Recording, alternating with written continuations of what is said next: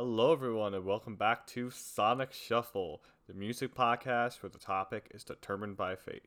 I'm your host, Andrew Mullin, and just off the back of a, a really enjoyable episode for me, I really enjoyed uh, researching uh, last episode's artist. And if you have not listened to that, please feel free to do so.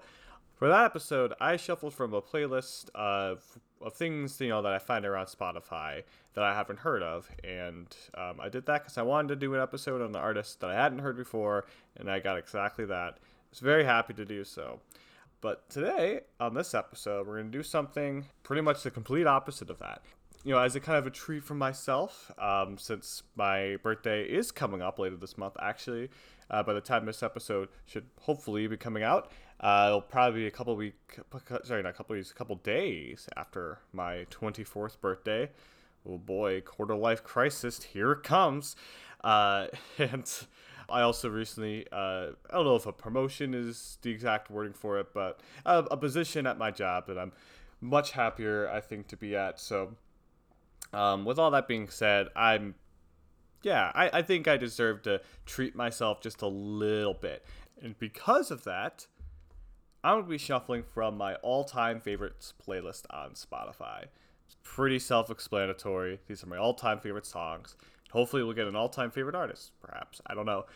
I knew I wanted to get an artist for this episode that I was at least fairly familiar with. An artist that I could maybe not call myself an expert on, but one I could definitely hold my own in a conversation about without having to do any research prior. Because for the most part, I've gotten artists on this podcast that I'm that I haven't been super familiar with, or I've only known one or two extra songs about. So, yeah, I thought this would be a nice little change of pace. And since you know this episode's release date is lining up around my birthday, I thought I would treat myself and go one step further with it. So we're just gonna go right to my all-time favorites playlist. Um, but before I get going, I do want to remind everyone that I have an email that you could email any suggestions or feedback or whatnot. I will be setting up social media stuff soon. It's not something I'm super good at keeping up with the social medias and whatnot. So, God, I, I, I promise I'm actually a Zoomer, but or a Zennial or whatever. Whatever. I'm, I'm 20. I'm 23, almost 24. Yeah, but uh, jeez, jeez, I, I do not act like it sometimes when I say I don't keep up with the social medias. Jesus Christ. But no, I will be setting up uh, like a Twitter page, whatnot, for this uh, podcast shortly, hopefully soon. And um, you can keep up with me through there. It's probably much better. But the email's always there uh, for you to send uh, feedback to and whatnot. That is in the description of this podcast if you would like to do so. Anyways, that being said, let, let's just dive into it. I think we all know generally how this works by now. If you haven't been keeping up with the uh, podcast. Um, you know, this is I shuffle, I shuffle playlist, shuffle like songs, whatever, and I talk about whatever artist comes up if they meet a certain criteria. I will not be boring everyone with with the details in that in the intro from here on out. So let's just hit play and see who I get.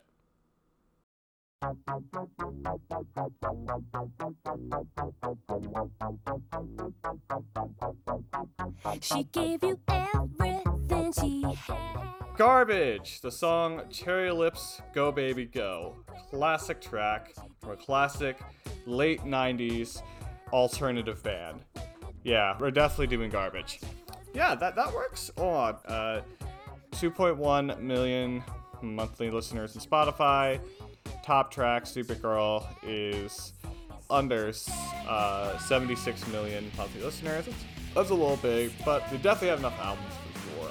I don't know exactly how many albums they have, but they have enough for sure. They made a lot of records over the years, so yeah, most likely this will involve my girlfriend if she wants to be on it, uh, because yeah, she's a big garbage fan, as am I. So cool, garbage. That's who we're gonna do with this next episode. Stay tuned.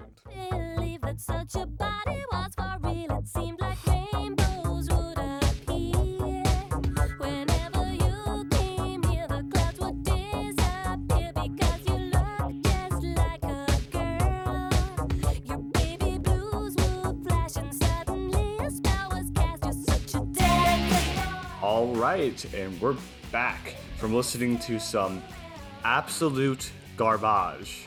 Um, in this case, the band Garbage, not garbage music. I should probably clarify. It's it's it's a joke. Do you, do you, do you get it?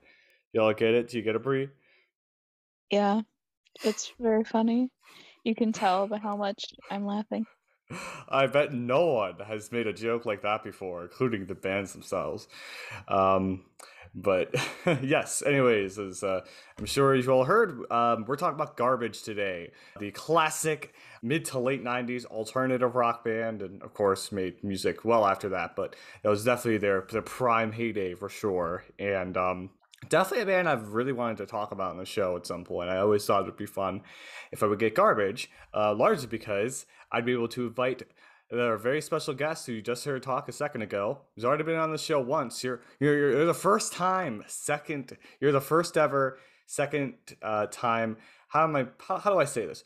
Bree, you are the first person to ever be a guest of the show twice. That's what I was trying to say. How how do you feel about that? Well, I don't know how special that makes me because I'm not exactly far away from you, so it's pretty easy and also you know every single band that I've ever liked at this point. so you instantly know if I'll be appropriate for the episode or not. You make it sound like we live together or something. I know, it's crazy. Yes, but anyways, yes. Um, if you don't remember, uh, Brie was a uh, guest on episode three, I believe. Uh, she is my uh, wonderful significant other, and also someone I keep trying to have on just shuffle her library, but I keep getting bands I know she loves and knows way more about than I do. and I keep having to bring on the guests. One day we will shuffle your library, Brie, and we will we will do an Avril Lavigne episode. I know you're gonna find a way to make it happen uh, when we do that, but um, nevertheless, um, that is today is not that day. We're here to talk about garbage, but before we move on, Brie, in case some people listening didn't listen to that episode the first episode you were on, would you like to introduce yourselves and maybe kind of lead into uh, the band they were talking about today? One of the commonalities that, well, actually, a couple of the commonalities that that band has with this one is um, grunge elements and being appealing to the LGBTQ plus community. So that's funny. i am your well, no, because you had been on before, but as far as um, being the most consistent um, guest, I am like your resident queer person. Yes, and also resident woman as as well. Yes. And resident person of color too. Yeah. So thank you. yeah, you're welcome. The token. I I didn't mean it like that. No. well, someone has to balance out your energy. Yes, my privileged white male energy for sure. Um My goodness. Um, but no, no, I, absolutely. I'm happy to have you on here for this episode because um, I know garbage means a lot to you. Um, finally getting into actually talking about the band here. Um, and I've known about garbage for a long time. Obviously, they're arguably one of the biggest alternative bands of the entire ni- 1990s um, and one of the biggest you know names in alternative rock still to this day but especially having gone through the discography i kind of realized my um, expertise with this band kind of goes more on a song by song basis. I know like songs by them, even if they're like album tracks. I'll, I'll I'll pick up songs from here and there, but I had I'm not really familiar with their discography as a whole, or even you know albums as a whole. So um, I think you are kind of more an expert in um, their discography as a whole with their albums and kind of explored their meanings and whatnot, and uh, the band themselves, particularly uh, Shirley Manson. But um, I kind of want you to describe to me how you got into this band and why they mean so much to you and whatnot, and just your experience with them as a whole. Yeah, so I got into garbage, I would say my junior year of high school, which would have been 2016. So I was 16 years old and I was getting really into grunge and industrial metal. So at the time, my favorite bands were like um, Nirvana and Nine Inch Nails. And I think the first song I came across when them was only happy when it rains. I don't really remember how. Probably Spotify just suggested it to me because I've always been a Spotify loyalist, even though they're eh, they're in many ways like a shitty company. I just was a, uh, obsessed with how many different ways you could um, customize your playlists and things like that. So I think it was probably just the algorithm that gave them to me eventually. And um, I really liked having a uh, strong female vocalists that I could get into because um, most of the popular grunge oriented vocalists are men, and I hadn't really seen that kind of representation yet. I mean, there was obviously Courtney Love, but she's very problematic as a person, so I'm not always really in the mood to listen to Hole. And also, there's not nearly as much material from that band as there is from Garbage. So that was really a cool feeling. And um, I liked how they mixed in electronic elements as well. It kind of married the two genres that I was most interested in at the time and um, ended up being a very formative experience for me. Yeah, absolutely. I think that's uh, more eloquent and more special to me. I, I couldn't even tell you how I first got into them.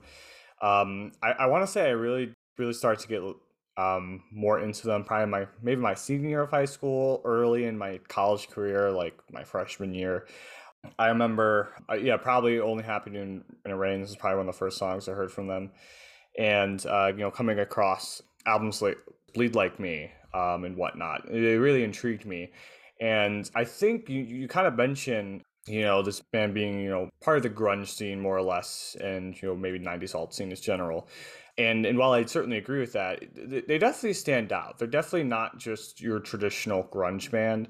Um, I wouldn't.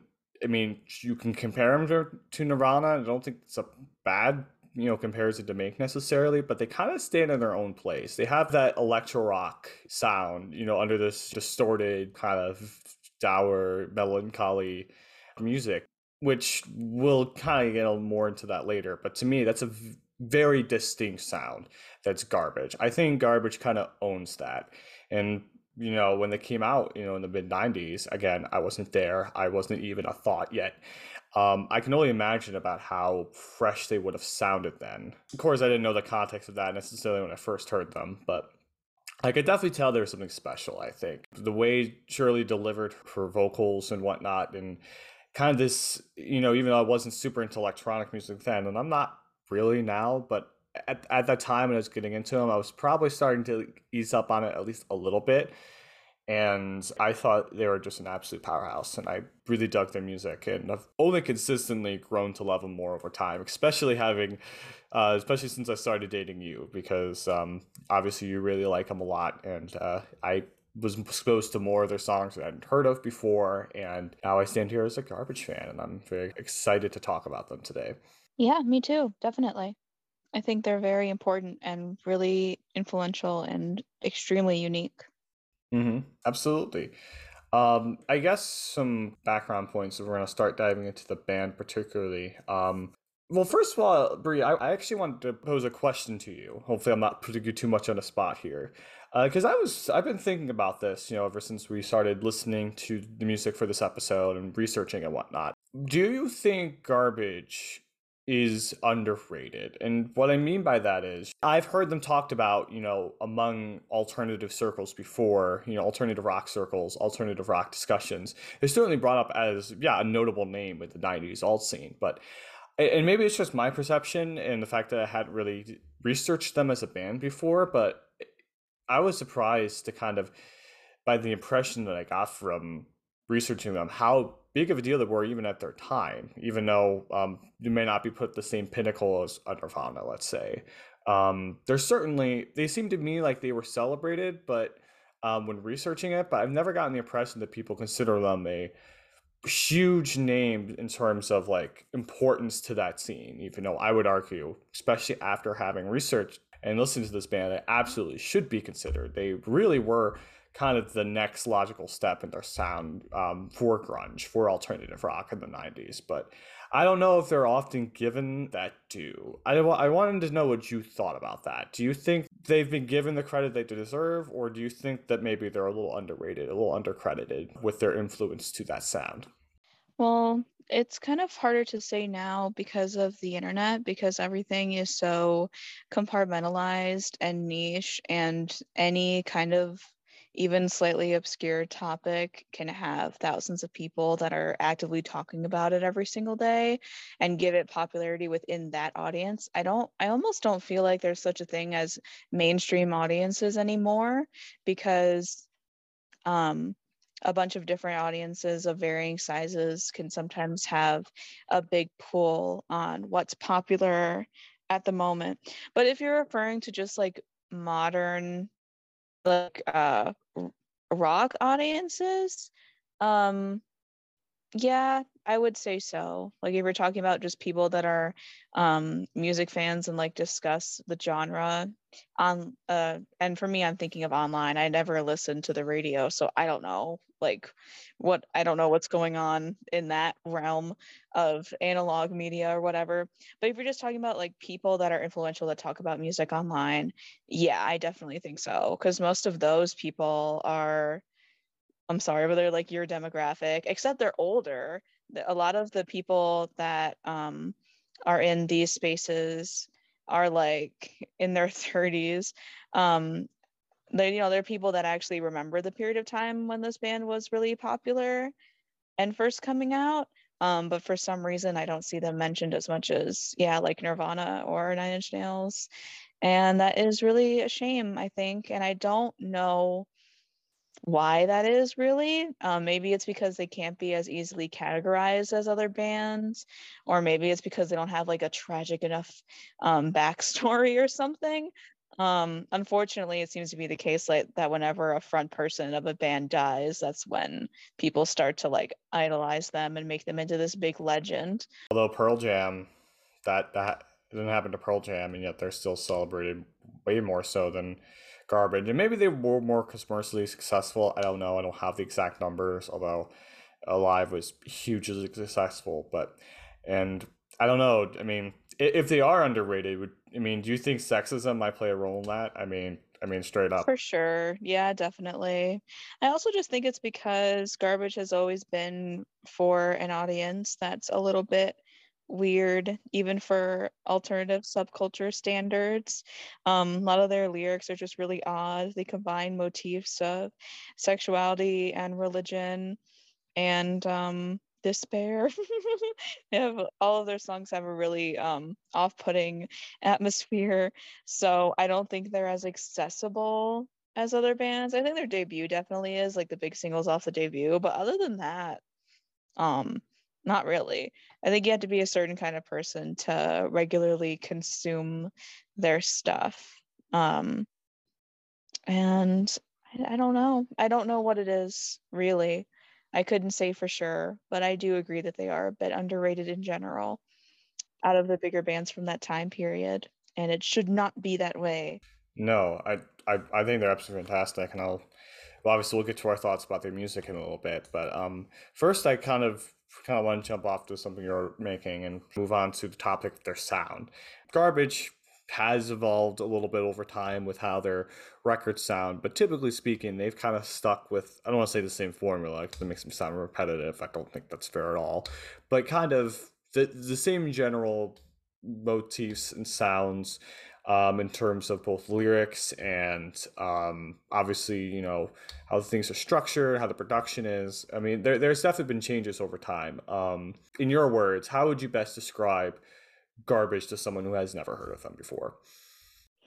I would say their sound is like if you took um, Nirvana's Bleach and combined it with um, Nine Inch Nails, Pretty Hate Machine, and then randomly, I feel like they also have a glam rock vibe. I don't know if that's just because they exude a kind of queerness or because some of their stuff is more poppy, but yeah. I think you hit the nail right on the head there. I mean, um, I think you pretty much summed up every aspect of the sound for sure. I think the glam rock definitely definitely fits there because it's not just industrial. When I think of their electro rock, it doesn't feel just industrial. There's kind of like a pumped up energy to a lot of their stuff, even if what they're singing about is sad, even if it's like in minor key.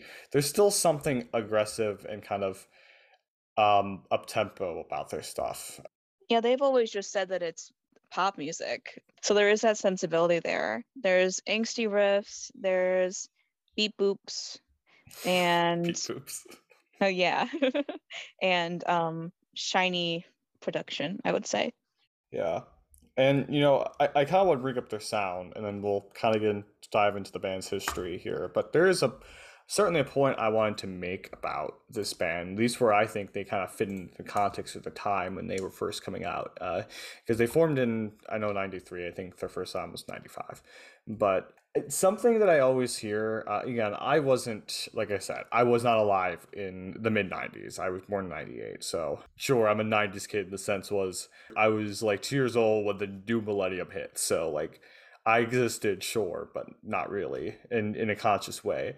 But from someone I know who was there during the time, uh, there is a YouTuber goes by the name of Todd in the Shadows. He reviews a lot of modern pop music and kind of looks back at old like flop records and uh, one hit wonders. Um, pretty good YouTube channel. I've never checked him out. You should. But he's always talked about growing up in the 90s. He kind of remembers the early 90s, particularly like the rock side of things, be very sad and depressing, obviously referring to grunge music. And mainly probably spurred by maybe after the death of Kurt Cobain, things kind of got happier according to him. He that's the perception he always had uh, in terms of music kind of moving in a more pop, more you know happier direction generally speaking, and people were looking for that. But obviously, nothing happens overnight. So for me, when I think about Garbage at the time when they came out, I, I feel like their sound was like the perfect moment because, yes, they definitely had their sad, depressing music. And we'll certainly talk about that at length during this episode. But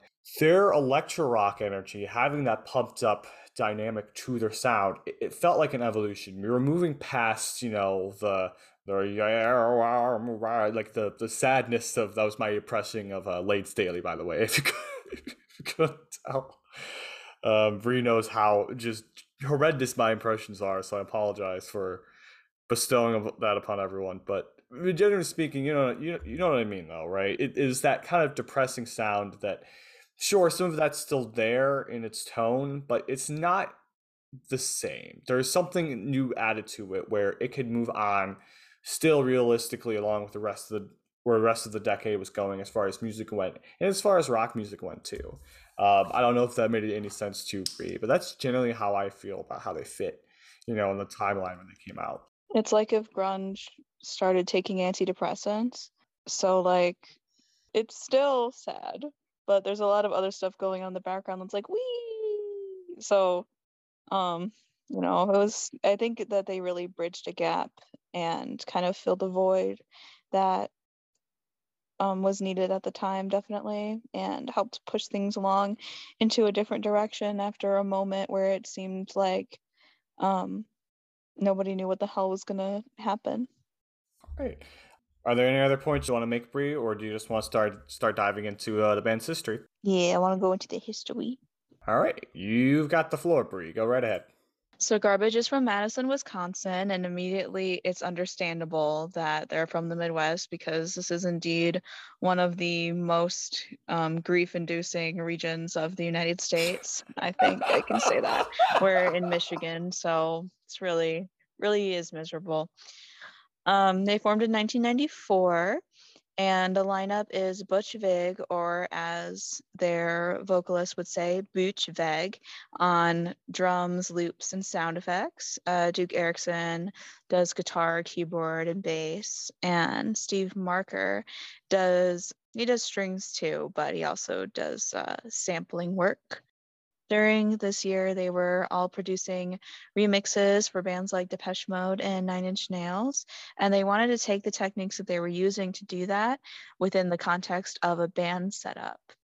Um, a friend, when hearing some rough mixes of the stuff that they were experimenting with, said that their uh, subversive and eclectic, sometimes abrasive work sounded, quote, like garbage, which um, the story goes solidified the group's name. So, since they had primarily worked with ensembles that were all dudes, the band decided they wanted a female lead with a strong, unique personality without a high, chirpy, girly quality to her voice, as they put it.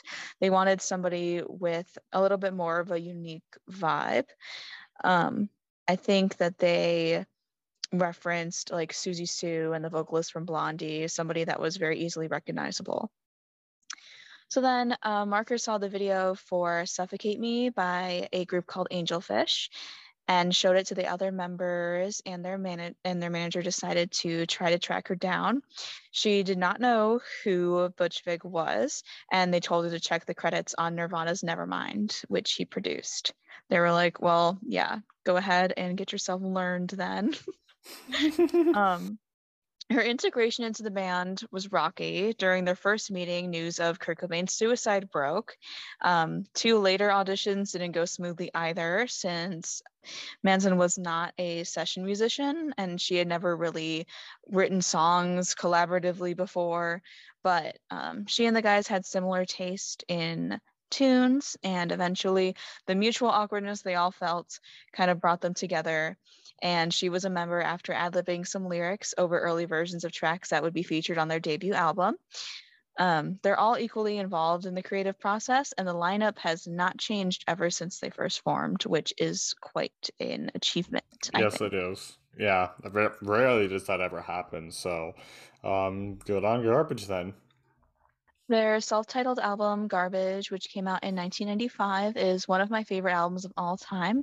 It has such an amazing sound, which I referenced earlier, that mixes lackadaisical grunge with steely industrial in a way that feels cinematic. Um, like I also said earlier, it has themes of sex, religion, and inner turmoil that are both morbidly interesting as well as artistically significant, with tracks like uh, As Heaven is Wide, My Lover's Box, and a B side Call a Girl Don't Come. Yeah. Uh, do you mind if I interject right here real quick? Because mm-hmm. this is a very special record. I mean, I kind of mentioned this earlier, but even 20 25 years however long it's been. Uh, how like 20 25 years removed from the release of this record actually it's probably almost close to 30 now at this point. It's crazy. You can still tell how fresh this would have sounded at the time. I mean there just wasn't really anything that sounded like this. I mean yeah you had nine inch nails a lot of industrial music but this was you know a lot of dance music that was also very included a lot of like techno sounds as well. But it never had it kind of been fused with distorted rock like this and you know in the style of like grunge. And for me because we've, talked long enough i want to make sure we have time to play a song here and i'll promise i'll let you have your say your piece about the song after but for me if i had to pick one song to sum up garbage's entire sound like if i just looking over the across the entire discography there's one song i think represented the most that is of course only happy when it rains let's hear a little bit of that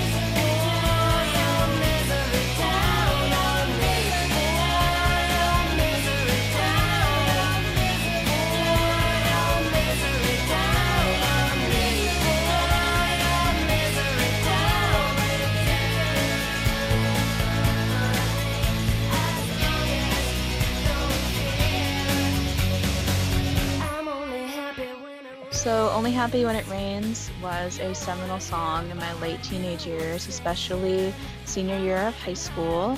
Um, as I said, I had been exploring the grunge genre but also my perspective on the world as a whole was very dark. I was solidifying my negative perspective on the state of US politics, and I was considered the lowest of the low on the totem pole at school. I was bullied a lot. I felt like a total outcast and a weirdo. Um, I was also dealing with a lot of mental health and mood issues, which my family has a history of, including things like bipolar disorder and depression. So whenever I would fall into really low periods, there were times when like I didn't take care of myself. My hair was really greasy. My room was just awful. I was wearing like the same hoodie for weeks. Um, I downloaded the music video for this song to my phone so that I could listen even when there was poor signal in, say, the school cafeteria. Its aesthetic was inspirational to me as far as mixing this really despondent, like gray color with spots of bright color. Uh, to me, it's about celebrating cynicism and finding joy in darkness, just kind of being above it all. Um, so it gave me a lot of solace as someone whose idea of fun was holding up and watching true crime documentaries all night. Listening to it was a cathartic, almost euphoric experience. It helped me accept that maybe I was flawed and a little messed up inside, and that was okay. Yeah, absolutely. I think that's a fantastic way of viewing the song. Maybe a little less cynical than my, I don't know if cynical is the right word they're definitely different the way I interpret, but I think that's still a great look, way of looking at it. And honestly, might be a, closer to the true interpretation than what I have. But when I listen to this song, you know, it's such an attention grabbing title. And I certainly agree that the song is about depression. But something that kind of intrigued me is um, I think Butch said at one point that uh, the song is kind of supposed to be a tongue-in-cheek take on 90s like alt rock sadness basically. Not the exact words he would have used but that was my understanding of it which kind of took me by surprise a little bit because to me this the song does such a good job summing up a late stage depression. I'm not saying that i have it but from I understand it there kind of comes to a point with a lot of people who have depression and again everyone experiences experiences it differently but something I have heard before is that there comes to a point where they're almost more comfortable being depressed or being in a depressive state than not. Like it's just what they've grown accustomed to so much. It's it's just kind of where they'd rather be, which may, may, maybe that's not the exact way they were going for it, but that's the way I've always t- took the song. And um, the very least, it, it served uh, as a comforting song for me as well when I get sad or I get in a bad mental state even if I can't fully relate to maybe what the song was aiming for. I just think it's a just a not only just a classic song in their discography, but just an all time great classic song of the entire '90s, capturing the zeitgeist and the moods at the time. I think there's a lot of truth to what you've said. There's a Nirvana lyric even that says, "I miss the comfort in being sad," and I think that the reason that kind of phenomenon exists is because it's familiar if you deal with depressive episodes a lot and it gets harder when you're recovering or in periods where where you're better able to cope with it because then you have to actually like face your problems more. Because if you get past the point where you're struggling to do basic functions like brush your teeth you have to think more about other things that are going on in your life that you might not want to think about or deal with and you don't want to have to feel things and you'd rather just like stay numb and just be in a completely different dimension of thought but yeah i can see there being a sarcastic tone to it too and if i would have known that when i was first getting into the song and really latching onto it i don't think i would have cared. I would have just been like you know what? Yeah i am a cliche. I'm like a teenage girl that chain smokes marlboro reds and wears flannel shirts and dark eyeshadow and thinks that i'm like Frances Bean, I probably would have been like, whatever, it's fine. Everything's ironic anyway. So I don't mind that interpretation either, I don't think. No, I, I guess I don't either. And I, I guess when I say I was surprised by that, you know, Manson does such a good job selling it and so does such a good job kind of delivering those lines. It doesn't feel like parody, like at all. I don't know. Maybe maybe that wasn't true. Maybe I read that quote wrong, but it, it is interesting to think about it that way because, like I said, it's done so well. I'm sure by the by like the mid '90s, I'm not saying that they should be viewed this way, like individual songs should be viewed this way, because a lot of those people in grunge talked about very serious topics like drug drug addiction and depression and loss and things that should not be made light of. But as a whole, I imagine that yeah, it maybe for some people who weren't like super into grunge, the idea of looming depressive sad state of tone i should say not state of music at the time yet almost probably got ridiculous to them at a certain point. So i could see why maybe they went the direction of that song. Yeah shirley doesn't sound disingenuous in the song at all but to be fair her delivery is pretty theatrical more so than maybe on other songs that i've heard her on maybe that's what it was intended as, maybe it's not, but at this point, I think it's pretty subjective to the listener. And either way, it is a great song. But we have the rest of this album to talk about. A fantastic album, might I add. And uh, Brie, would you like to carry on talking about it? Yeah, so it opens with Super Vixen, which is sultry, loud, seductive, cool, and badass. Um, it's it's really quite a song to start off with because it just hits you with kind of like a wall of sound. And I think it has a really mysterious energy and yeah, I don't know. Um it's just very impactful, I think. And then there's a queer, which has a sinister and ominous tone. It almost seems like it could be in a movie um, as the monologue of like a villain. I've always interpreted it as a commentary on conformity and being in the closet, where it seems as though the speaker is trying to lure someone into a world that they have always perceived as depraved and for the other even if that's not how it was originally written, that's the vibe that it gives me because queerness is often very demonized and alienated in society. And if someone has been raised in an atmosphere where that's the case, but then later on finds out that they might not be straight or cis or whatever it is, then it can be a really terrifying experience. And it can feel like they're being corrupted in some mm-hmm. way. Yeah, I think this is the first time of many that we'll hear this band kind of address issues related to the LGBTQ plus community. I, I, definitely want to explore that in their third record, I believe, where that topic really reaches an apex, I would say, in their career. Please continue. Then there is the iconic Stupid Girl, which is about a person who's superficial and squanders their potential, behaving like a people pleaser in life. There's a quote from Manson that reads I see a lot of women distancing from the idea of feminism, and it makes me ape shit crazy. I've been very privileged and lucky to travel around the world, and one thing that shocks me is how women are treated.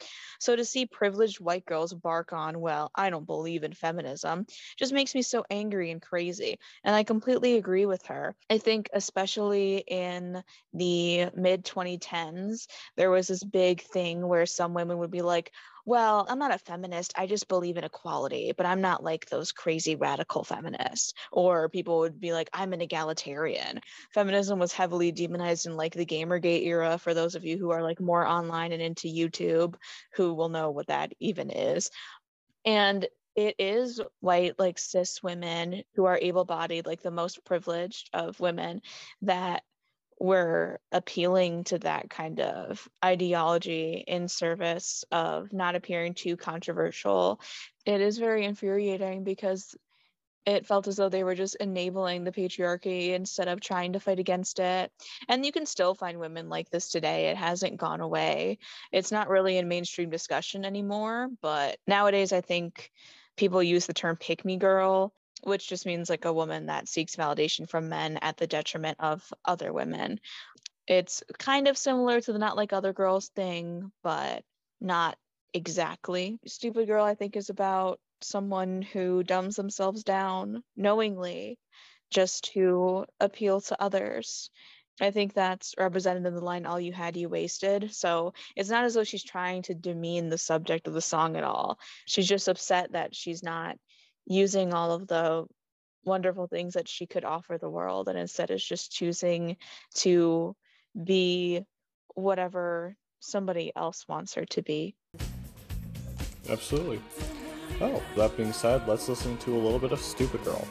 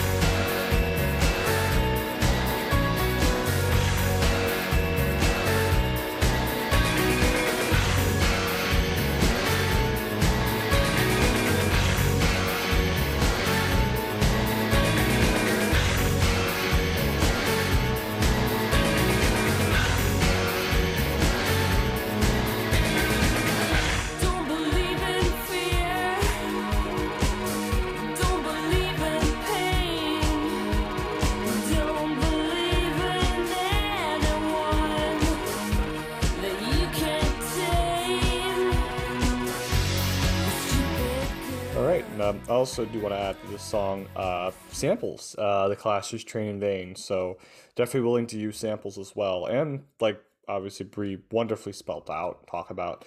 I guess you would say controversial, even though I don't think this should be controversial. Uh, the topic talked about here, I definitely want to ta- tackle those themes you know, I think it's uh yeah, just an absolute iconic track from this band. Uh, one of, if not arguably, their biggest songs, the most at least the most well known song. Yeah, it certainly I think helped make their career. I guess any other songs I wanted to mention, uh, Super Vixen was also up there. I think it uses is a good use of vocal effects on that song. I should add and uh, as heaven is wide adds this kind of disco feel. Um, I, I really like how each song kind of follows an overlying sound but they're tweaked individually slightly enough to give them their own personality and their flavor. Also they are talk a lot about dark subjects too if you want to go back to the lyrics. Stroke of bad luck is a very clearly an eerie look into a toxic and abusive relationship, something Shirley Manson would definitely go back to as time goes on in her career. My Lover's Box has an epic guitar solo. I forget um who's their guitarist again? Uh what was his last name? Steve Marker. So um yeah, he's a he's a great guitarist. I don't think he gets mentioned enough with, when talking about this band. I think he's really good. There's one more song that I want to play here, it's gonna be "Milk." I think it's a really underrated album track from this from this record, and uh, I really like the slow burn eerie, eeriness to it, and the fact that it's just called randomly called "Milk." I think that's a little funny, funny to cherry on top of that. So let's hear a little bit of that.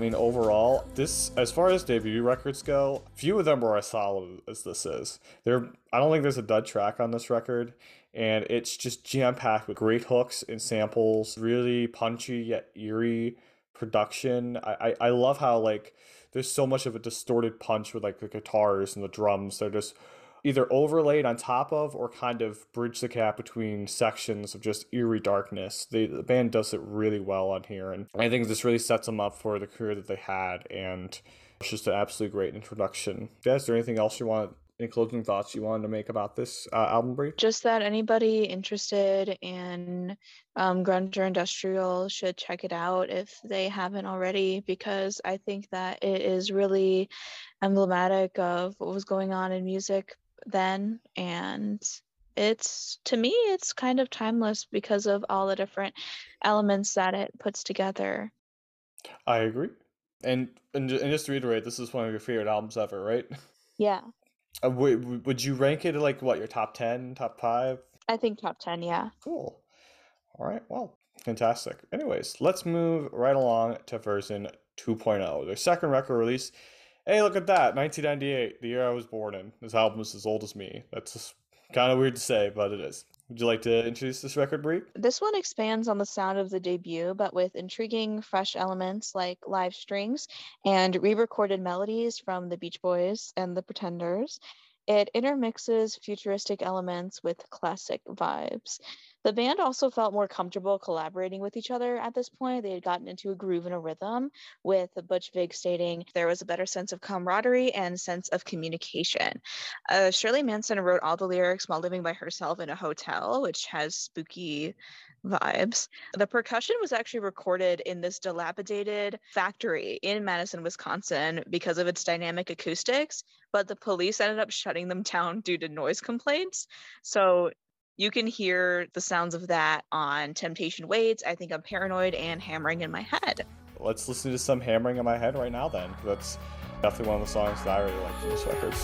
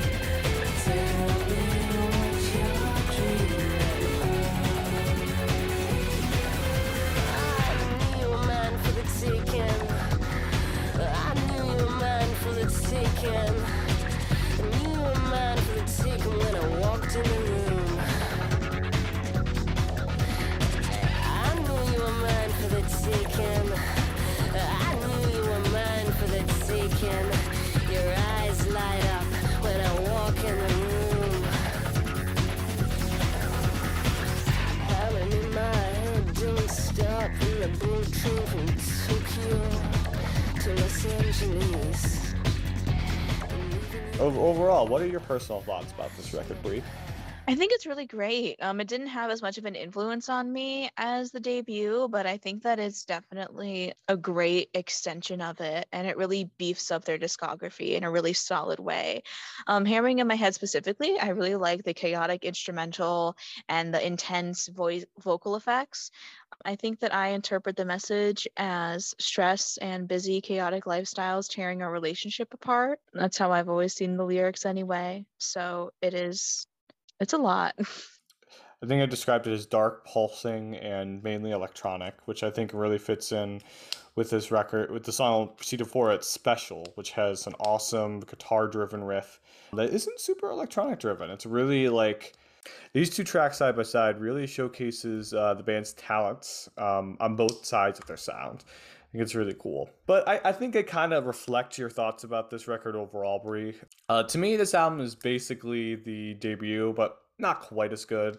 Don't get me wrong, this album is still fantastic, and it's just a really solid collection of songs. But the hooks to me aren't there as much, and I mean, there's definitely some new tweaks to their sound for sure, but it doesn't add enough for me to really like stand out compared to the debut, if that makes any sense. But like I said, I think on, standing on its own, it's a great record.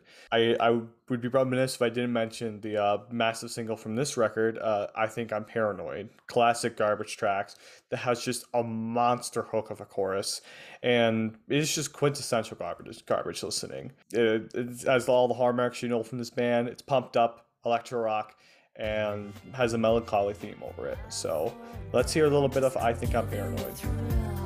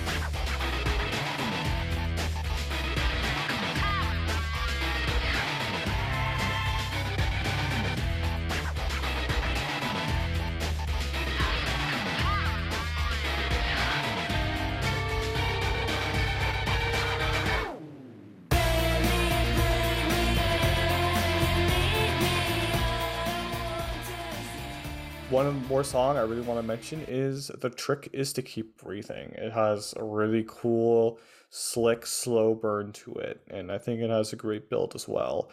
Yeah, I, I mean, like I said, there's a lot of solid songs in this. It's just, it's definitely not a sophomore slump, far from it. This album like bomb or anything, but I mean, it's just when you come off of as good of a debut as their self-titled was, it is a little hard to live up to it and hard to not make comparisons.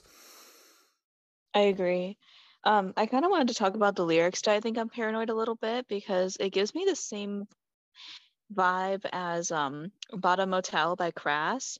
The narrative is sarcastically encouraging somebody to use the speaker, and it's a commentary on feeling slighted, um, maybe emotionally manipulated, even. So there's a line in there that says, Bend me, break me, any way you need me, as long as I want you, baby, it's all right.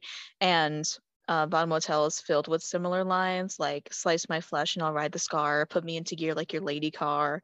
Um, so I think it's interesting that this song reminded me of one that came a long time before it, just because of the emotionality of it. And Push It is also really amazing. It's an edgy club anthem, has the feel of like partying to avoid your problems. It reminds me a lot of how on Tumblr and Twitter in like the 2010s, a lot of people romanticized the show Skins, uh, the UK version, because since the drinking age is lower in that part of the world, um, uh, there's a ton of club scenes where all these teenagers are literally in these huge opulent nightclubs like dancing and getting into fights and crying and being generally mentally ill. Um i always think of the scenes from that show when I listened to that song. I think I've said everything I wanted to say about version 2 2.0 sorry i forgot about the point oh. I think it's a really solid record definitely worth anyone's time. Um, but yeah just maybe not quite up to the standards since the debut. Um, anything else you want to say about version 2.0 no, just that I agree with your summation. I would say metaphorically, even though I don't even really like meat, um, it's like the debut is like the meat, and then version 2.0 is like the potatoes. Like they're both very substantive and filling um, together, but version 2.0 is like a little bit less so, just a little bit. Yeah, little yeah. I think that's a I think that's a fantastic way of putting it. All right, now we're gonna move on to the next record, which has, quite frankly, a, a, an album title that if the band didn't use, it would be quite the missed opportunity. So why don't you go ahead and introduce that one, Brie? So Beautiful Garbage came out in 2001 when I was one year old. It deviated from their usual sound, introducing a more melodic feel and bits of hip hop, like with Till the Day I Die, plus new wave. Influences included Prince and Blondie. You can kind of see that on Breaking Up the Girl. The production is more stripped down compared to the previous release. Guitar, one of of the guitarists, I should say, because Steve does guitar too. But uh, Duke Erikson said that the only vision they had was that they wanted it to sound different. Um, Shirley Manson maintained a weekly blog during the album's writing and recording to update fans on the process, which is a very 2001 thing, right? Having like a blog. Yeah, but I feel like even for them though at the time um i mean i'm sure blogs were starting to really pop up then but as far as a way of promoting music especially directly from you know, a musical artist. That was probably pretty novel and innovative at the time, I would say. Yeah, I meant that it was new and trendy at the time. It's very significant because in 2001 it would have been like, ooh, a blog. But now, like, everybody with a website has one, like, for their professional stuff. I feel like, if especially if you do freelance work or anything like that. Like, I even have a blog. but in 2001, it would have been like, they have their finger on the pulse. They're being so trendy and hip. The title is indeed a reference to Celebrity Skin by Hole, and they did get Courtney's permission to do that because if they didn't, she probably would have held it against them forever. Because if you know anything about her or her social media presence, then you know that if ever she thinks that somebody is copying her, she will make a big deal about it and be like, oh my God, we never get any credit for these things. So good move on their part to run it by her first, even though I really don't think they should have had to because they were influential in the scene in their own right. And just who cares? That's how art is supposed to be. So, Shut Your Mouth has a really cool, distorted, I call it like the, well, I'm not the only one who calls it this, but like a talking guitar effect, like the wah wahs with record scratches. It sounds really hip for the time that it came out. It's really rhythmic and catchy. And Manson isn't quite rapping, because if she was rapping, I'd be like, I don't know about this. But she has a lot of spoken word lines where she's more talking than singing. Yeah, and you know this this is this was kind of a pleasant surprise for me. This this one I definitely didn't know about, even though the song that got us talking about garbage for this episode um, comes off this record. Apart from that track and maybe a couple other, I, I didn't really know this record, so I wasn't really sure what to expect. I, I honestly I was expecting to like this record less than the previous two. Just I was just I was expecting to have like a a very slight but definite downward slope in like quality, let's say, going from the debut to here. But this album really blew me away. Um, you mentioned kind of the rhythmic sound of it, kind of the new additions to the sound, such as like record scratches, like on the intro track or "Till the Day I Die." I think this this record adds a lot more to their sound than the previous record did, and. Uh, even though it is a long one, it does take a little bit to get through. It definitely doesn't feel like it. This record really kind of took me by surprise and how interesting it was. And I think this definitely stands out as one of their better records. I, I'm sure there's plenty of tracks you'd like to highlight here, Brie, and I will let you do so. Yes. Androgyny is a glamorous bubblegum techno rock bop, and it makes me want to be a drag king. There's the line, nothing in life is set in stone. There's nothing that can't be turned around. Nobody wants to feel alone. Everybody wants to love someone. That makes me think of social constructs and how ideas can be challenged or subverted, and people can be or do whatever they want. One of the things that outrages transphobes, I think, the most is this idea that a woman is somebody who identifies as a woman and a man is somebody who identifies as a man. They have this real problem with gender being something arbitrary and something that is fluid and it makes them very uncomfortable but the song fully embraces that which i appreciate. Then of course there's the chorus uh, boys in the girls room girls in the men's room you free your mind and your androgyny. It's aged in an interesting way given how queer people as i said before are villainized and portrayed as predatory in conservative media which of course is just a continuation of a long-standing legacy. It specifically invokes the trans restroom discourse, wherein people are outraged by the idea of using the one which matches your gender identity. If Ben Shapiro listened to the song, it might get him even more worked up than John Lennon's Imagine.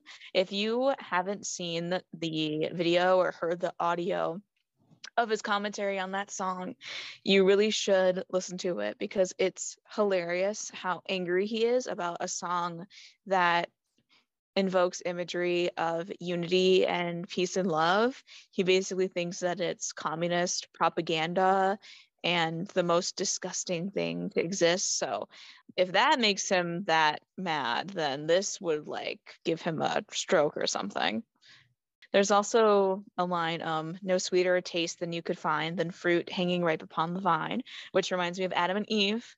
It might be a continuation of the band incorporating religious themes with the forbidden fruit. I don't know. Also, the music video is cute. It features Shirley in outfits that incorporate some masculine elements like ties, blazers, and suspenders, which I think is cool. She also has like a really short pixie cut. Yeah, it's in, I, I can't imagine there were a lot of songs being released like this at the time in, in, a very celebratory manner. All right, well, before we continue, let's listen to a little bit of.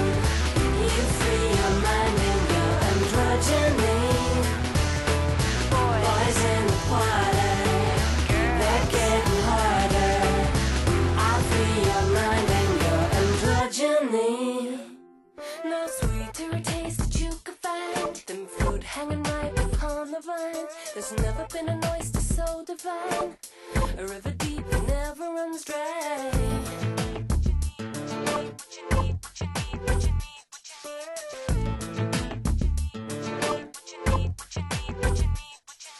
The birds and the bees they hum along like treasure that twinkle in the sun. Get on board and have some fun. Take what you need to turn you on.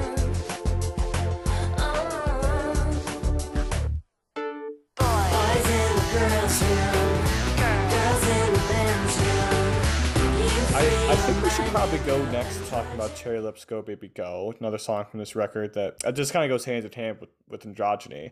Maybe not as explicit in its celebration of the LGBTQ plus community, but definitely so. And um, also the song that got us to talk about this band. It's one that came up in Shuffle, so I won't play it again here, but I know this is a song that really means a lot to you. Am I correct? Yeah, definitely. I would disagree that it's less explicit. It specifically speaks of a boy that quote looks just like a girl. so maybe it's just not something you you would pick up on upon a first listen though. I would agree with you in that way. It's really um, uplifting and like you said celebratory. It explores gender nonconformity and queer presentation and that does make it one of my favorite songs ever. There's a line, you're such a delicate boy in a hysterical realm of an emotional landslide in physical terms.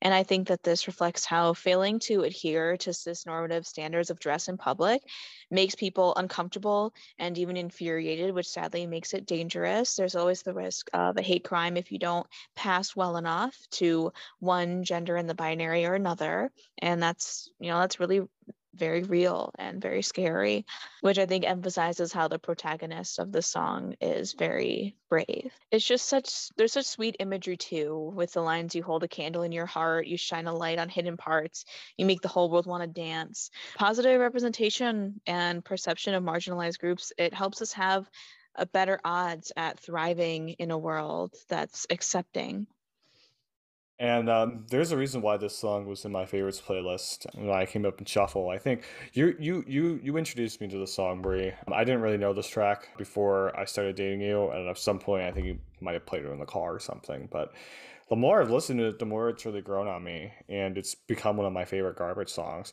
And it's so unlike tone, especially tonally, anything else they've ever made. First of all, I, I think the, the, the electronic um, elements are here in full display. Has a great opening electronic riff uh, with a really nice heavy chorus, kind of emblematic of like Nirvana or something. How to do like quiet verse, loud chorus. You know, having that electronic verse, distorted chorus. I thought that was pretty cool. But the lyrics, like you kind of addressed, put put this track over the top to me. Uh, they celebrate the community in a way that is encouraging, especially in celebrating, you know, cross dressing. Uh, at least to me, maybe I'm reading it wrong, but stuff like cross dressing, drag shows, and just gender nonconforming people, transgender people in general. And um, I mean, God, this this song was just is begging to be like in a drag performance. Uh, like that that's the that's just what this song sounds like. Uh, androgyny too, for that matter. Um, and I'd love to see see someone do this one day. I would they would win win me over instantly just by using the song. I just love how positive the song is, and I do celebrate some of the more embracing of mental health trials that Manson will sing about. But this is easily their happiest song and the most positive song in their discography in, in my mind. There's this is one part in the song where Manson is literally cheering on the subject. It, it is just so nice to hear, especially in 2001. The first state to like legalize gay marriage was not too far away, but like still was wasn't great. LGBTQ plus rights wasn't great, especially transgender rights at the time. And to hear a song like this from like a popular band at the time, I can only imagine how uplifting that might have been for someone who is gender nonconforming, someone who is transgender to hear at the time. Even the music video literally has Shirley's torso run away from her and pee in a bathroom while standing up. like I do think it was very, very subversive, especially for the time in a way that's super great. It's such an important song for them to have made. And I, I do have to ask, since we've talked about Androgyny, we're talking about Cherry Baby Go right here. Early on in the career, they definitely seemed like they were showing some support for LGBT plus community, or at the very least were willing to talk about them in a way that wasn't like, ooh, wild, crazy, you know, or like grossed out or anything like that. You know, they're talking about them as like people and showing their support for them. Uh, have you heard anything about a if Shirley Manson is uh, you know is, is, part of the community or the very least like how the community has kind of reacted to garbage? Do you think they've genuinely embraced those who are maybe like into alternative music? Uh, they've embraced you know garbage in their like messages with these songs and whatnot. Yeah shirley has said in a semi-recent interview i think that it was from 2015 i want to say that um, they've always been friends to the lgbtq plus community and they have recognized members that consistently come to their concerts, and they've even had a few reach out to them and tell them how they've influenced their personal journey, especially transgender fans. It's my understanding that they are very good allies. All right. Um, and then moving on to some of the other tracks from this record that kind of stood out to me. I think you mentioned Shut Your Mouth was a great opening track had this marching riff under fantastic lyrics about how women are put down in society. I thought that was a really awesome track. Uh, Parade is a really underrated banger. Garbage pulls that near the end of the record. But something I really want to mention is that they have a lot of like almost power ballad esque tracks on here that I really liked, including uh, Drive You Home, the album closer So Like a Rose, and a track that I know you really want to talk about, Can't Cry, Can't Cry These Tears. Yeah, that one has harmonies with soaring triple tracked vocals, which exposes additional inspiration from 60s girl groups, along with uh, production techniques that are from that decade, like tremolo, which just means like trembling strings, like really wobbling instrumentals. It's possibly the most saccharine song from the band, in my opinion. Like, I know we said that Cherry Lips was their happiest one, I think this one is their sweetest one. It's just very sincere and earnest. And I just wanted to mention it because it adds another layer to all the different genre influences that are going on on the whole album. All right. Well, let's listen to a little bit of that song right here.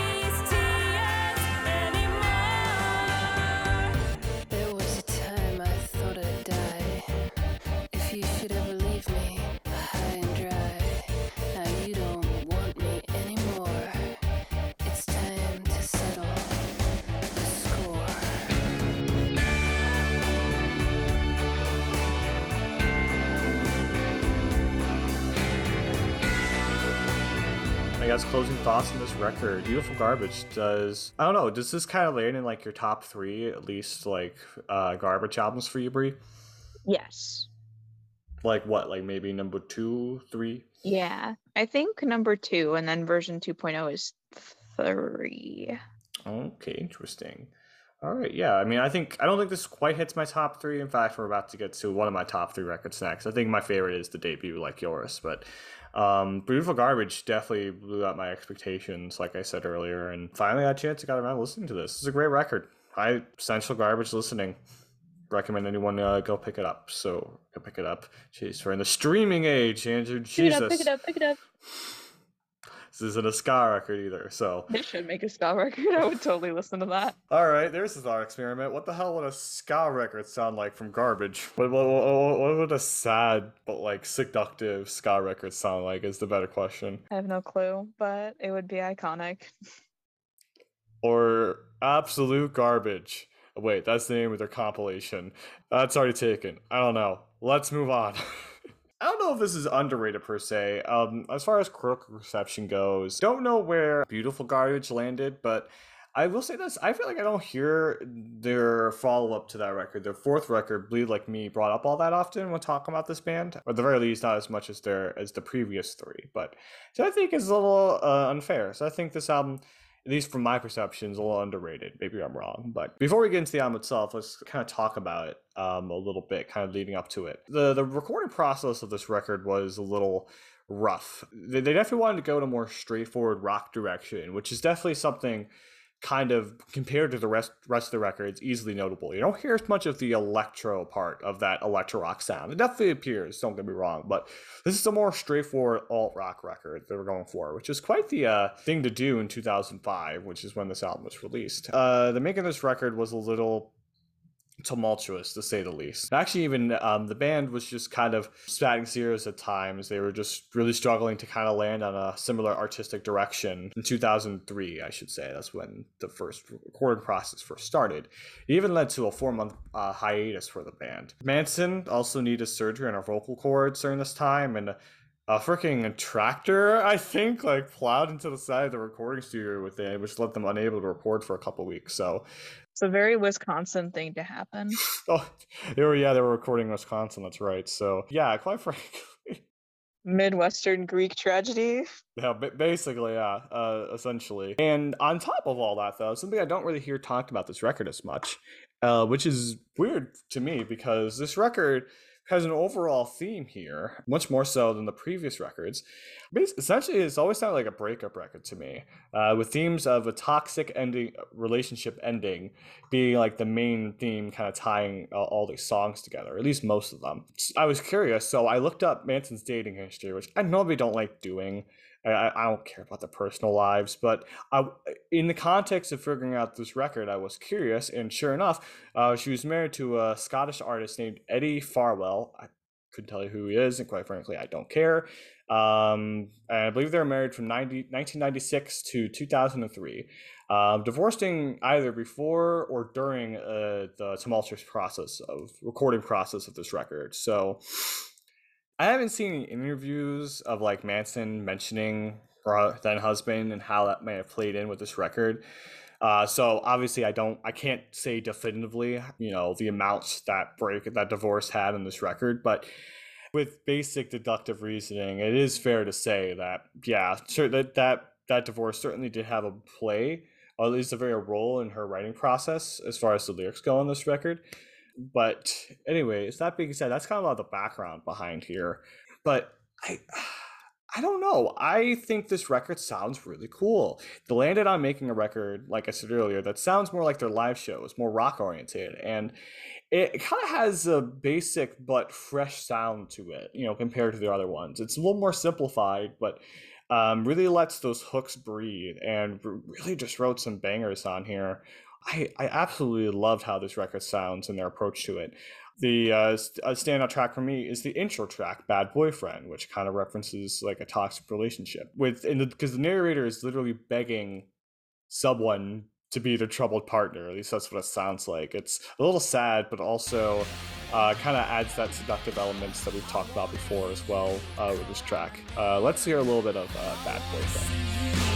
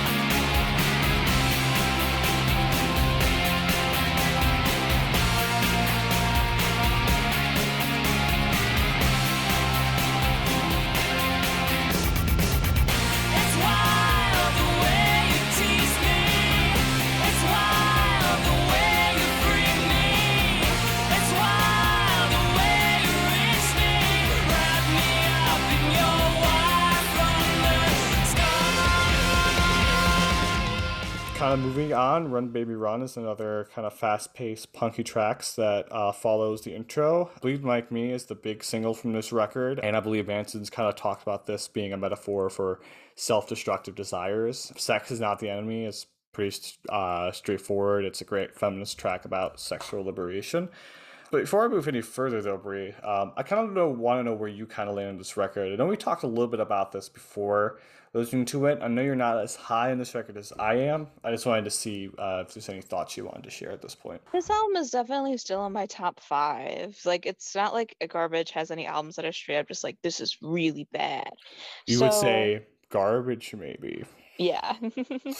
um, I like it just not as much as their other stuff. You forgot to mention who's featured on Bad Boyfriend though. No, it's uh, Dave Grohl. He played drums in this record, which he had this weird habit. I wouldn't say weird. It's kind of a cool habit to be honest. And playing a bunch of like playing drums at a bunch of rock tracks in between Duke stuff with the Foo Fighters. I think he played drums on one of the Queens of the Stone Age's first big singles, uh, No One Knows. I think he was the one to play drums on that. Yeah, very reminiscent of that. Kind of did a lot of that at the time, which is pretty cool.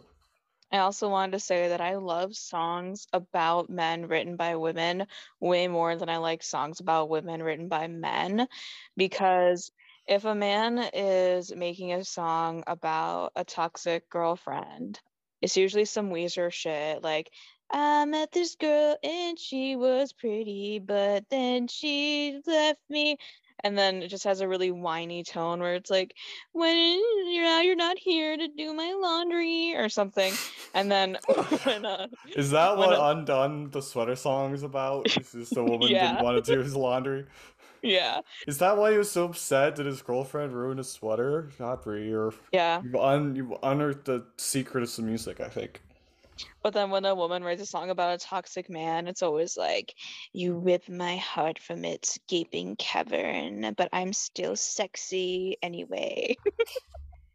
yeah, a little more empowered. They try to girl boss the way out of it, which is fair enough. Um, definitely cool. Uh, I don't know if Manson wrote the lyrics to both of these. I think she might have, but she they wrote two tracks uh, about the Iraq War. One of them being uh, "Metal Heart," which is actually a really good look at a soldier's uh, psyche, with the chorus reading. But now that we know for sure they're telling lies when they say no one gets hurt and therefore nobody dies. You know it's hard to believe anything that you hear. They say the world is round. I think that's a really good summation of kind of how they do this Orwellian doublespeak, you know, kind of idea in the U.S. As I they, I mean the U.S. government. Um, whenever they want to push for wars, obviously this was uh, album was released and uh, written. Sorry, it was released after and written shortly after the invasion into Iraq by America, which I don't know about you, Brie, but I don't. I, I think that turned out okay, right? I, I don't think there were any massive like issues with that, and wasn't based off a bunch of you know bullshit reasons, and uh, no civilians died, no soldiers came back and were left homeless. That none, none of that happened, right, Brie? Yeah, it was all totally fine. Definitely not a blatant example of draconian imperialism and a reflection on the flawed state of the American empire. Yeah, I, I'm I'm American. I don't, I don't even know what those things mean. I don't think you're gonna get a Republican audience. Just saying. What what what what do you mean, Brie? What what what makes you think that? Only soy boys listen to garbage. Only manic pixie dream girls listen to garbage. Sonic Shuffles only is soy boy approved. Yeah, uh, Metal Heart's a really good reason why I like this track. Not only because it, it's not like amazing, it's not like the greatest anti-war song I've ever heard. Although everyone knows I'm a bit of a sucker when they, for those types of songs, but um, it, it was still really solid, and it came at a time where, believe it or not, anti-war tracks weren't very popular. They weren't really coming out that much. Um, we had some System of a Down songs, sure, but like even when like the Dixie Chicks, remember at the time, would do like tepid you know, responses against the Iraq War, and like people had a meltdown over this. I mean, Jesus, this was during the time of freedom fries because you don't want to be associated with the French because, you know, they dared had the gall to say, you know, this Iraq invasion, we're not gonna do that with you all. So everyone was like, traitors, how dare you? We have freedom fries now. It totally still's the case today but yeah, no, I think this record's really good. Um, I I really feel like it should be mentioned more often when talking about their uh, discography, even though it is technically, I believe, their hardest charting, highest chart charting album in terms of like sales and success. So uh, that's kind of I don't know about sales per se, but I think it charted the highest in like Billboard or whatever. So good job to this record, I guess. Um, certainly certainly up there as one of my absolute favorite garbage records and yeah i think if you haven't heard this one before you should check it out. Any other thoughts about this record Brie? just that i think that it's cool to have a more rock oriented album from this band. I think that it shows they're very well rounded and capable of a ton of different things. I'm glad that they got to go in that direction even though it was very difficult at first and that we um, still ended up getting a really good record out of it in the end all right, I guess we're going to move on to uh, Not Your Kind of People, which is the fifth album, although there is a lot of time in there to fill and talk about because actually I think during the world tour for, you know, in support of Bleed Like Me, they went on indefinite hiatus basically and decided to go their separate ways and work on different projects. Manson herself, she tried her hand at going solo and signing a deal with Geffen Records, who I want to say signed Garbage, was the one who signed Garbage Am I mistaken on that, Brie? Um, I don't think so. Okay, if I'm wrong, then it's by me. So she actually tried her hand at making a solo record, which she presented to people like Geffen in 2008, who rejected it because they didn't like how it sounded, and they eventually just mutually decided to just let her leave the label. Manson later said, Geffen wanted me, and this is a direct quote from her Geffen wanted me to have international radio hits and be the Annie Lennox of my generation, who I think was some vaguely like political musician artist from like the 70s, 60s. I don't know much about her. I don't know if that name's familiar with you at all, Brie. She's, she, which Manson said, I kid you not, I'm coding directly.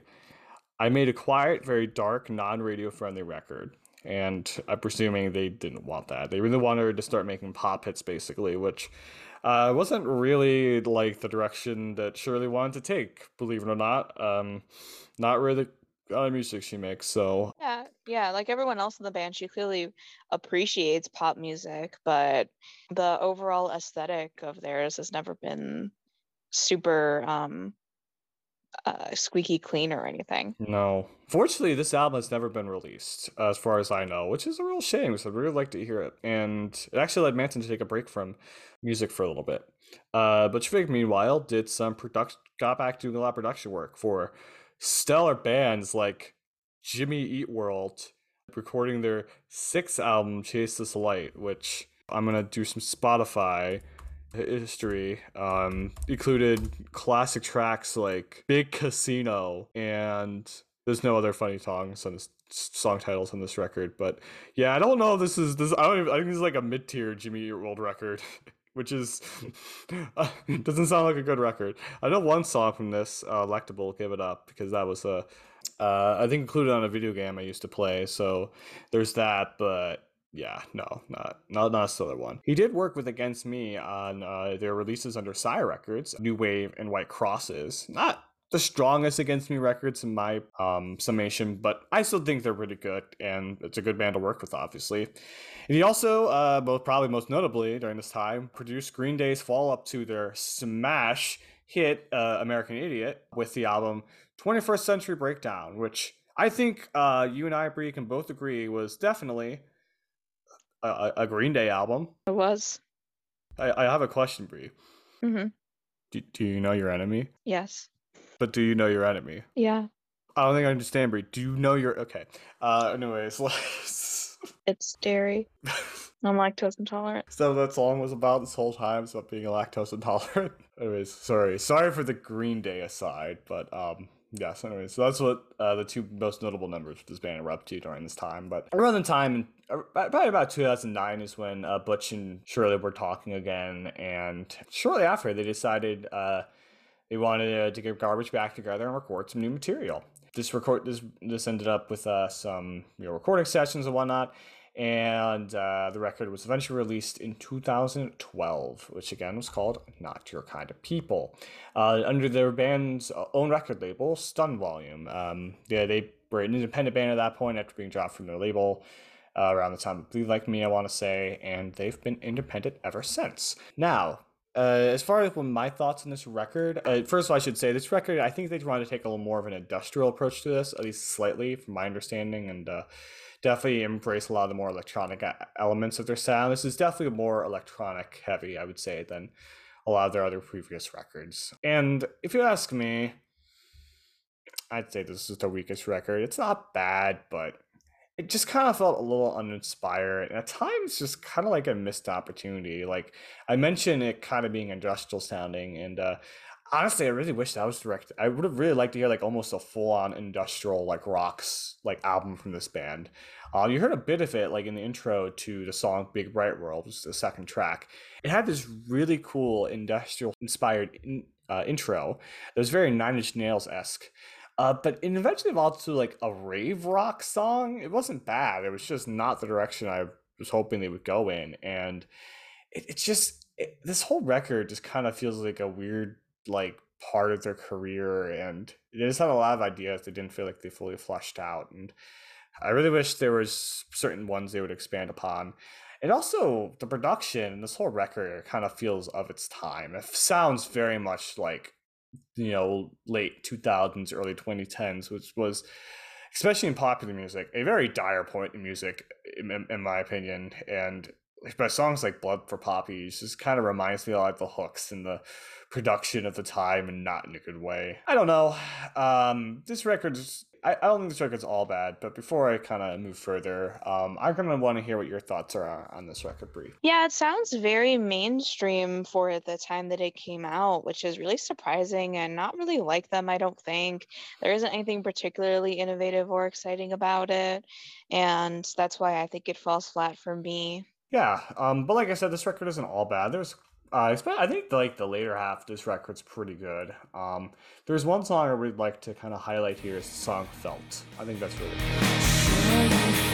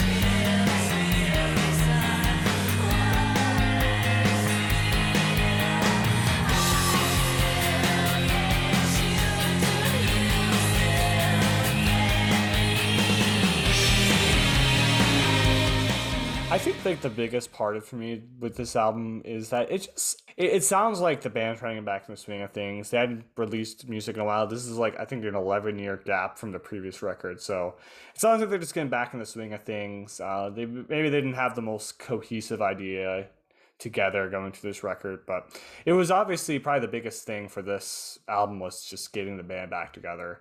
Otherwise, it's, it's not hugely essential listening, I would say. All right, well, we will move on to another not hugely notable moment in their career. This uh, we're going all the way to 2016 with their six record, yeah, six records, "Strange Little Birds."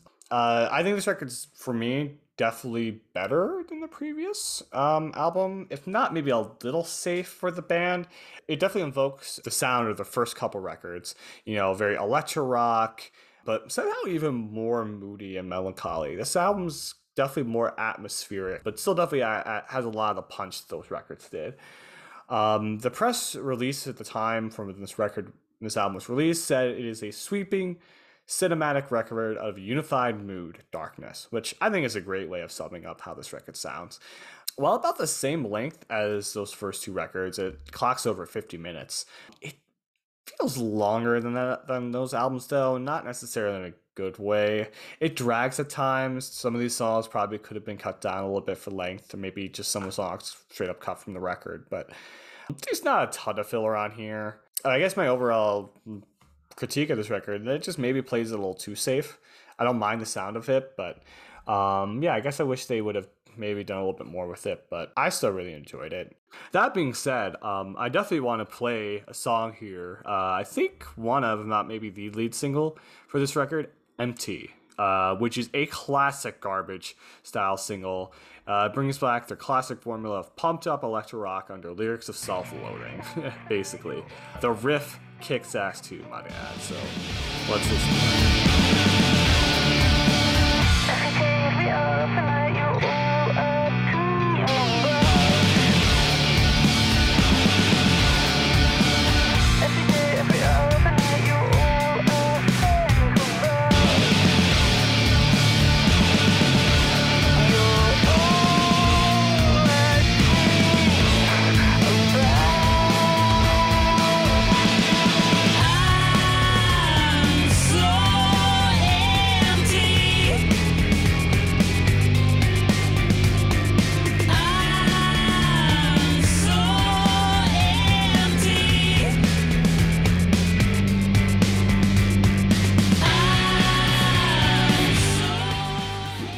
Favorite garbage songs. I really like this track. And there's other another song I want to point out. It's uh, Blackout. I think that song is really good. It's a nice example of the record's more slow burn approach. Uh, no Gods, No Masters, released last year in 2021. Definitely one of the more recent records I've talked about on the show.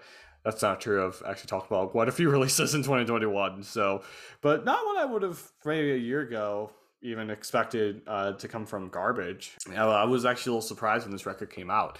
I didn't even know they were releasing a record, let alone a hour and 20 minutes worth of music. Although, granted, a lot of these songs had been previously released, but still, it's a long record and one I wasn't expecting to come out at the time. And uh, um, I remember actually sitting in the chair that I'm sitting right now to record this, and you were on the couch behind me, and I pointed out, and you were like, "Whoa, what's this?" And we listened to the songs, and I think we really liked them. But I want you to say your piece about this record first, Brie. Um, this whopping seventh album spans many eclectic sounds, but it's still recognizable as garbage because it includes electro rock elements.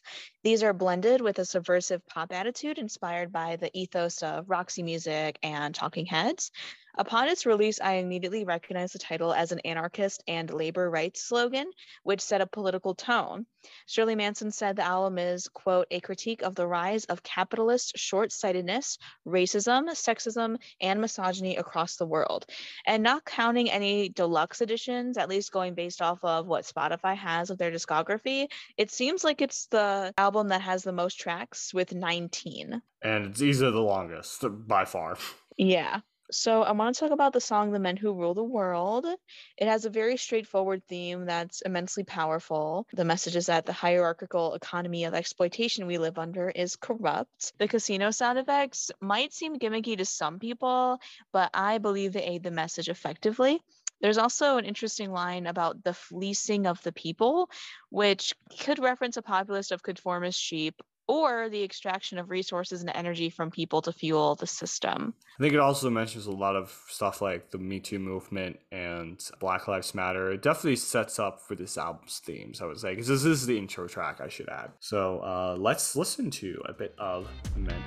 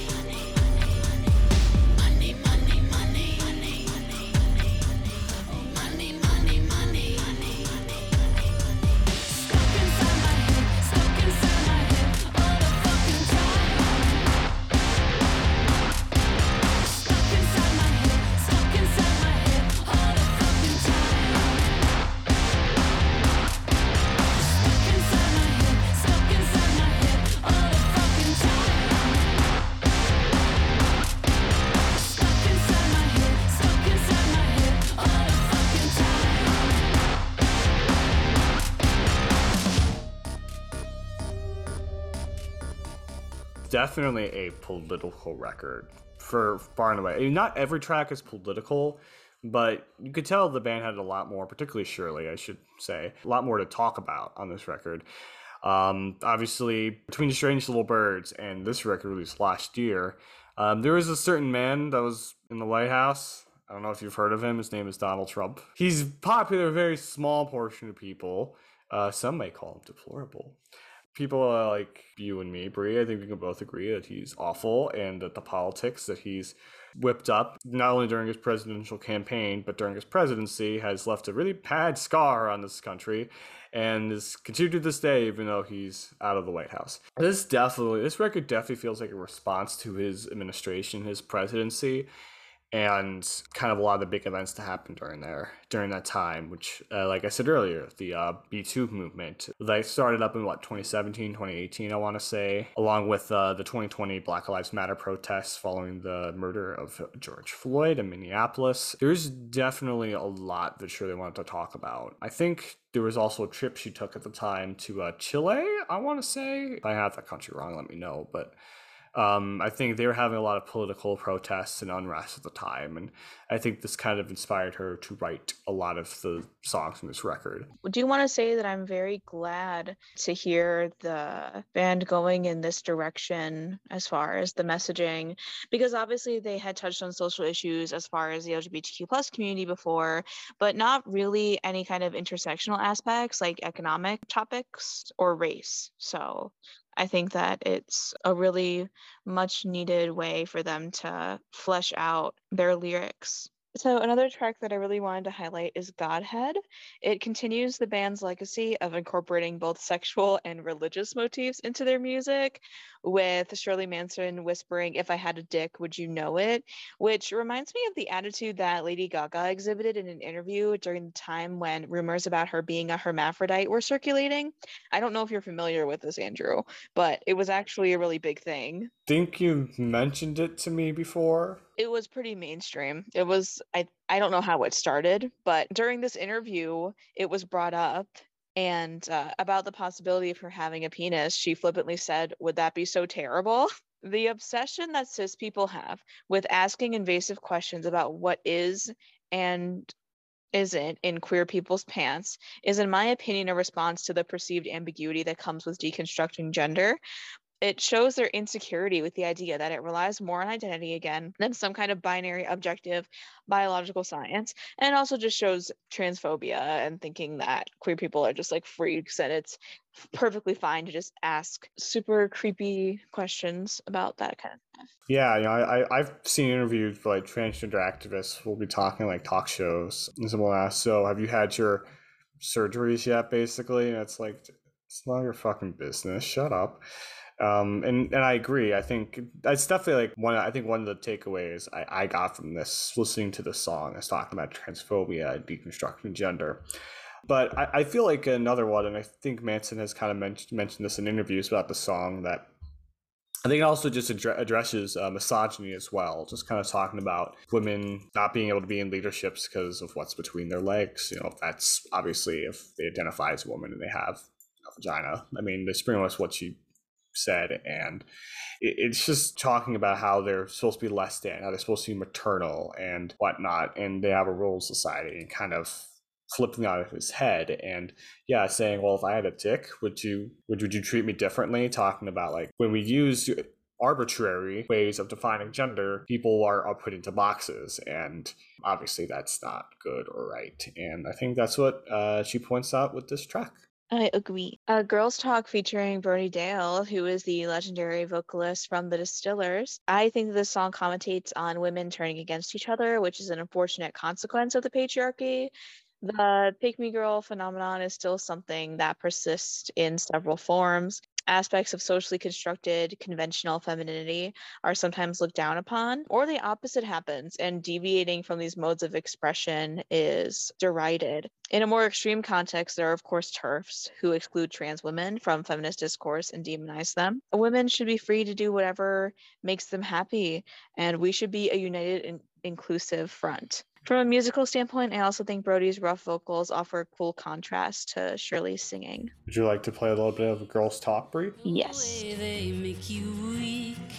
They bring you to your knees and steal your power away. Girls talk shit when you're backed up against it. Don't believe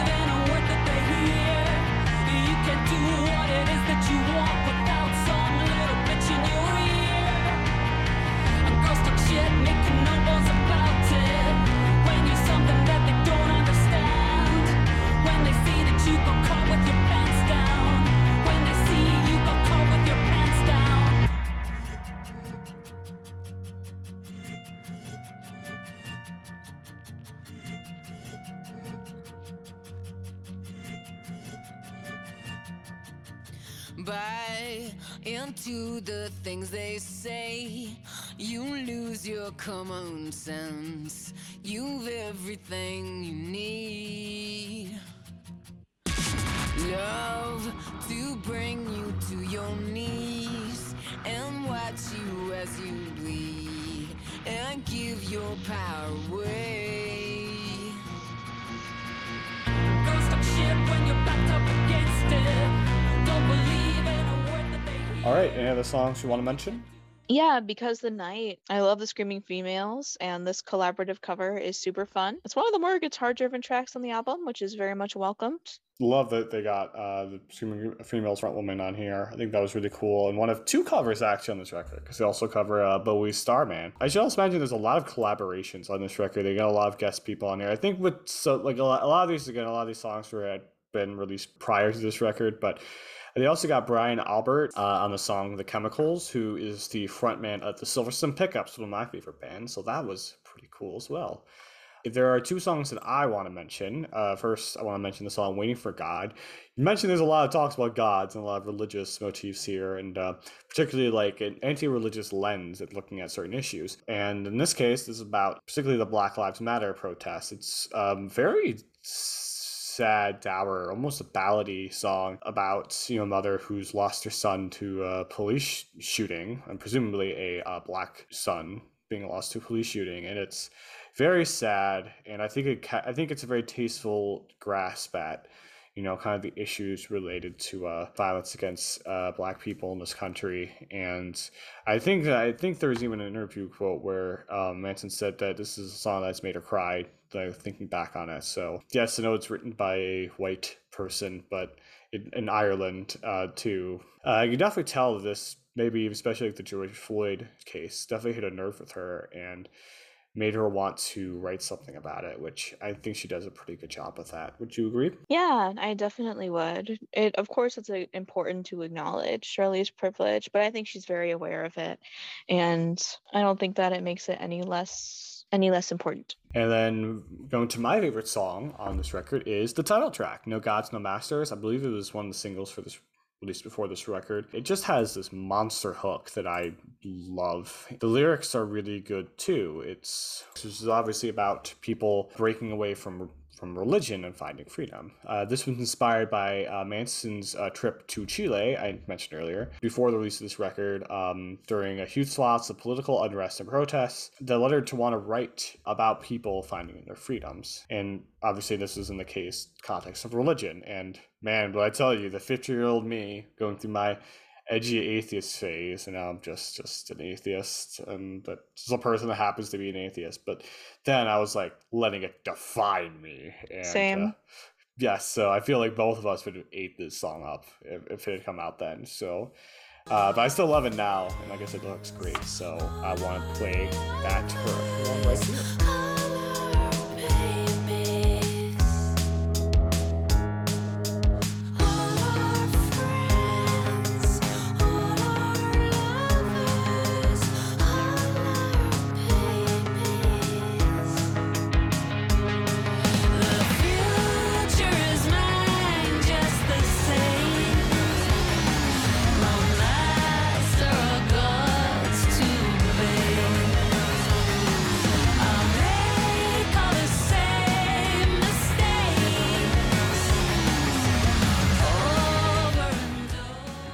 overall, this record is a huge return to form for this band, uh, in my opinion. And yeah, it, it just again, it came out of nowhere for me last year. But I love the hooks on this record. There's a lot of sonic diversity here. They add like lots, a lot of horns. I don't think I had heard horns before with Garbage, um, but they use a lot of them here, which is pretty cool. It's just easily lands my top three records of theirs. Yeah, I absolutely love this record. There's a ton of good stuff here. There's a lot of material to go through. It's very, very impressive to see it all lined up together.